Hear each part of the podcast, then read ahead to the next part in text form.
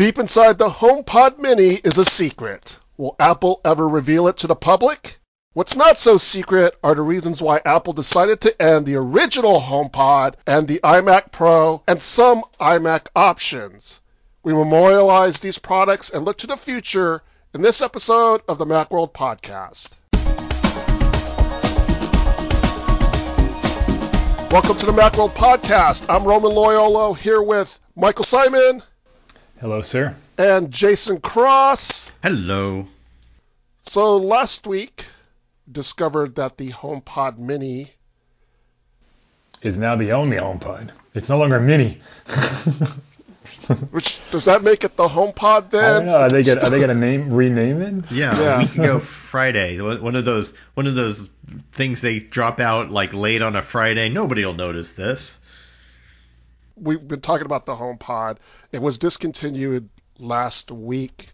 Apple announced it via TechCrunch late on a Friday afternoon while everyone's out enjoying starting their weekend. Uh, you can still buy whatever's remaining in stock, which I think is just the white one.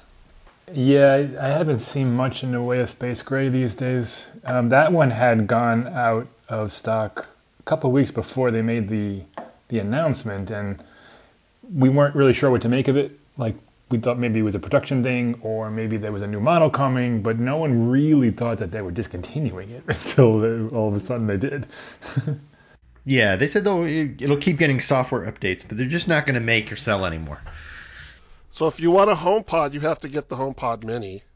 Right. Which isn't, you know, it's good. It's great even, but it's not it's not if you want sound audio, if that matters to you, go grab a HomePod while you still can because it is Go grab a light years ahead Sonos or something, because Yeah, well that, there's that too, sure. Because for the price, and you don't even get stereo. Like as much as they do this whole room filling sound sort of thing, you you st- you still don't get any ser- stereo separation unless you buy two of them for a whole lot. You know, yeah. Uh, the HomePod Mini is definitely a better overall product for what it is. Uh, the the problem with all of these is Siri. Yeah, because your Siri is, is is secondary, so it's primarily an Apple Music vehicle at the moment, and, and Pandora. But um, the sound, you know, the the Mini, the, the the HomePod Mini definitely sounds better than like an Echo Dot or or or like a Nest Mini, but it's not in the league of the HomePod by any stretch. The bass is is is you know very weak. Um, this the sound. I, I haven't tested it with two yet. I've heard that it, it, it helps a lot when you get that stereo separation, but um, with just one, you know, it sounds like a small-ish, a, a, a, a, a good small-ish speaker is what it sounds like. And that smaller speaker has a hidden sensor. It has a small egg inside that will hatch on 2024. Yeah. Um, yeah, there's a hidden uh, temperature and humidity sensor um, in the outer shell, like sort of um, in the base, the plastic base in the outer shell, where it would not be used to uh, uh, look at the temperature of the internal components at all. It's obviously away from the components, trying to be measuring the temperature and humidity of the outside air, but it doesn't report that temperature or humidity to HomeKit at all. It's just kind of not being used. Um, it's kind of an odd thing. Uh, don't. It's one of those things where like maybe they had plans and then they decided not to do that, but it was like too late to go changing designs and part orders and all that other stuff. Like I really wonder if this is gonna be one of those things they enable at some point, or is it one of those things where there'll be a hardware revision, like one of those invisible hardware revisions in a few months, and it's just not in those. Yeah, I mean, you got to assume it. First of all, whatever the sensor costs is one thing. So they're built there, you know, even if it's like a two dollars a unit or, or, or thirty cents a unit, it's something. Um, And Apple Also- sweats thirty cents a unit. Absolutely, it does. Yeah, when you you know you're making on the scale that they make, and other competing um, products, the the Amazon Echo, and and the newest uh, Google Home or Google Nest Home, whatever they're calling it now, they have temperature sensors, and what what, what they do is um, like if you have a thermostat, say say a Nest thermostat or, or, or Honeywell or, or Ecobee or something, um, it, that's obviously a sensor in, inside of that, but that's not usually in the room that you're in. It's usually in a hallway or something. So if you're in a, a bedroom, you can have a HomePod Mini if, if it were to work. It would read the temperature of that room, send that to the thermostat, and then adjust the heat if that room drops below or above whatever it's air conditioning or something, a certain level. Which is, you know, it's a it's a good feature. It's smart. They, you know, a lot of third-party companies sell uh, sensors for like 30 or 40 bucks a pop. Yeah, or they're built Then into other things. Like I have um, I have Philips Hue lights, and they work with HomeKit if as long as you have the Hue bridge, which you know you do. Uh, and I have little these little square uh, room sensors that are just just proximity sensors that turn the lights on when you walk in the room, kind of thing. But they also report temperature and humidity. have little temperature or at least temperature. Uh, so I, I get temperature from my closet and my laundry room in my uh, in, in my home app, and I, I don't have a reason for them to be there, but you know it's these sensors are cheap and they're surprisingly accurate, and they're just built into stuff like this. So it's funny, my thermostat because I have a Nest thermostat doesn't work with HomeKit. So the only temperature data I have is my closet, my laundry room. it's something of, a, of an omission for HomeKit that's never going to be rectified. I don't think that uh, Apple and Google and magically support each other. So I wonder if Apple is or one does or at one point had designs on making its own thermostat or partnering with someone to make a, a special edition HomeKit, a home, HomeKit, because that's you know that's that's one of the top smart home things. You have your lights and stuff, but once you get really deeper into building your smart home, you want to uh, you, you want a thermostat, and there there are some that work with HomeKit, but Nest is the one that everybody Nest is wants. Is the first one. first the mover best one. advantage, Yeah. and, it, and it really became known as that's the brand, right? That just that kind of means smart thermostat. and it looks great. You know, it's it's it has an Apple level of design, and it doesn't work with HomeKit.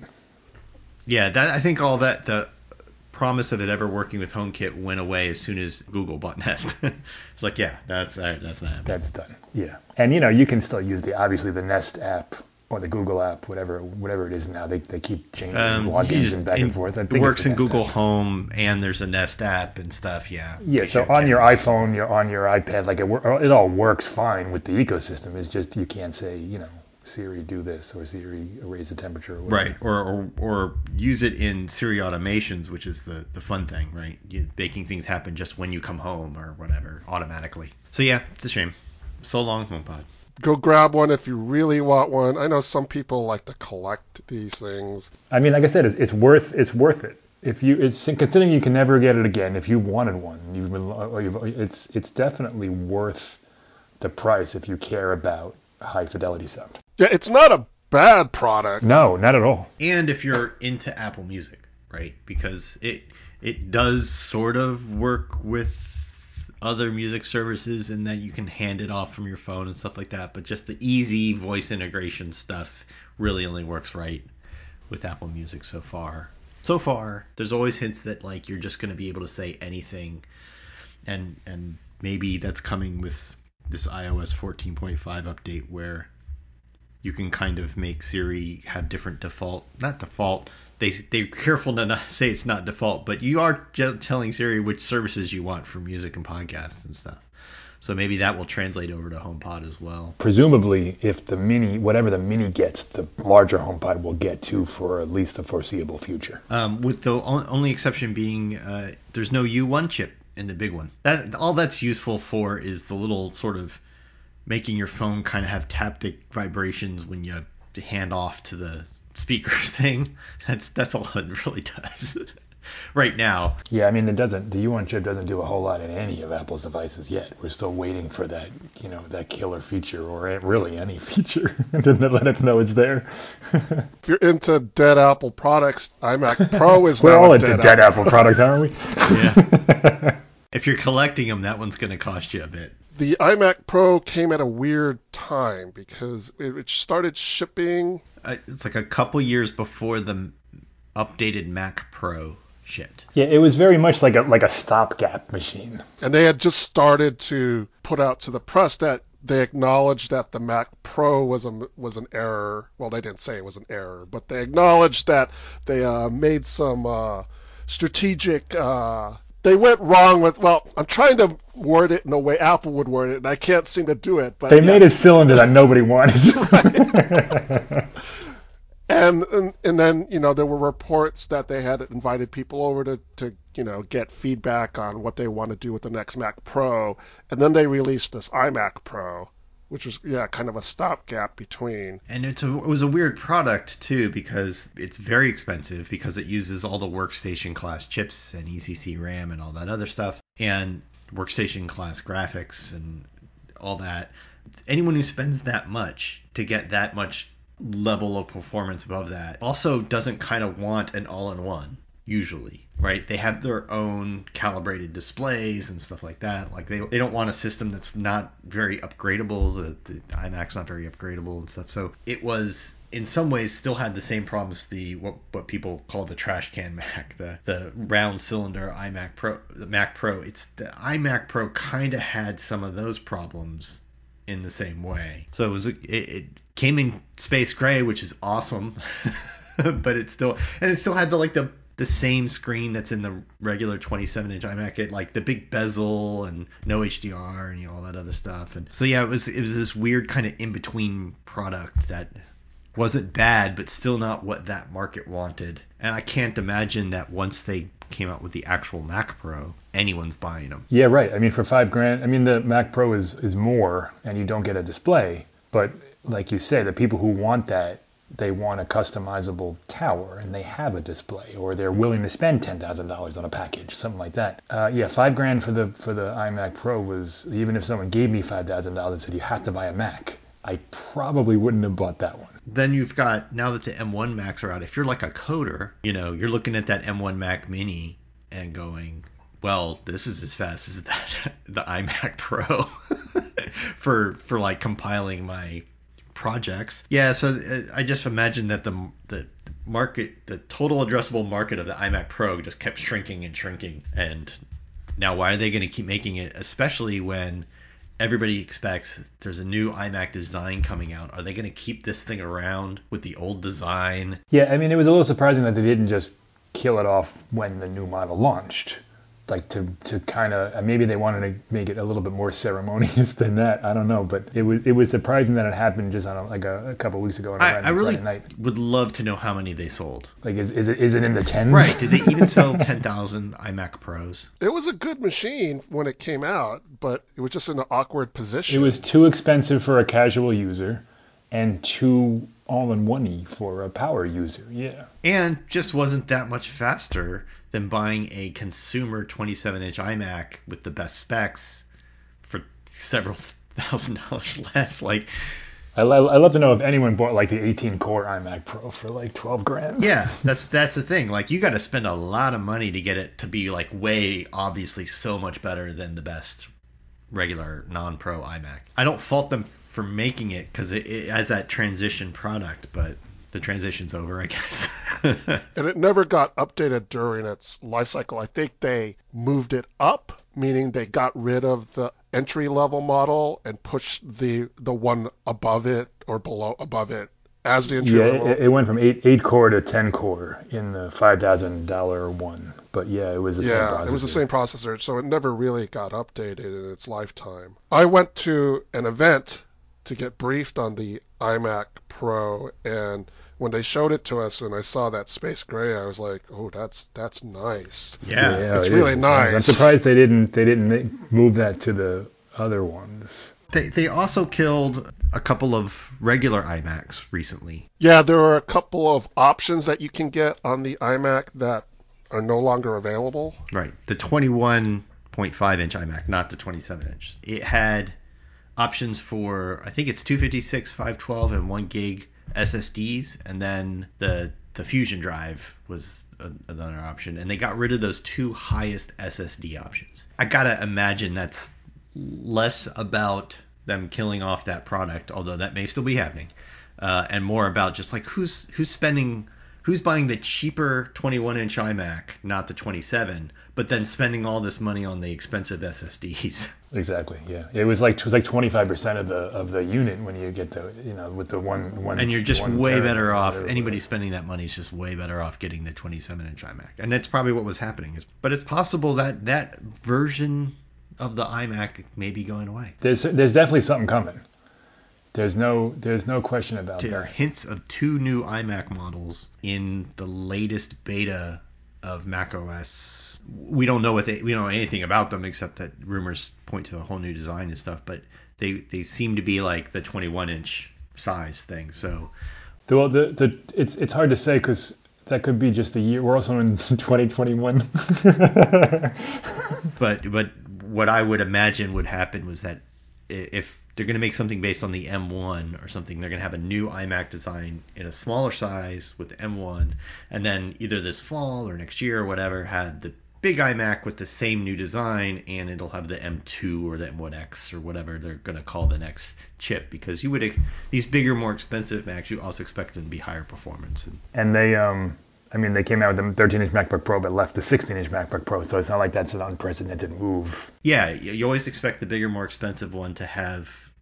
They, they have always had higher end chips because you've got more heat dissipation and all that other stuff. And so then those chips aren't ready yet. I'm not sure I would buy an M1 based iMac, an M1X or something like that. But I the same M1 that's in the, the Mac Mini and the 13 inch MacBook and stuff. I, I'm not sure I would buy a all in one desktop with that chip in it. I think I would wait for whatever the next most powerful chip is. I mean I guess it depends on the design.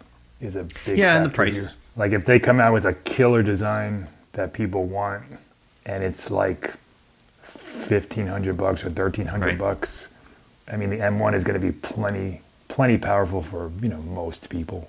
I mean it's been so long since we've seen. I was going through it um, last night. Uh, last night when I wrote the article about the the two models they found, and it's really been 2004 since they updated. Since the so the iMac G4 was, was, was replaced by the iMac G5, which is essentially what we have now with some They made the edges like taper more and thinner, but it's, yeah, yeah. I mean, it's it's same. it looks nicer now, but it's basically the same. It's the same machine, and it's. I mean, that's that's 15 and years, and of course years. It's Apple's crazy. aware. It's just a matter of like when do they get all the pieces? When do all the pieces fall together to for this whatever new design's going to be? I'm really just hoping that it's not just the shell's different, the processor's different. I want them to really update the display. The this 5K display and everything and the 4K stuff they did on the iMac, that was such a big step forward like at the time it was cheap. It was almost as cheap to buy an entire 5K iMac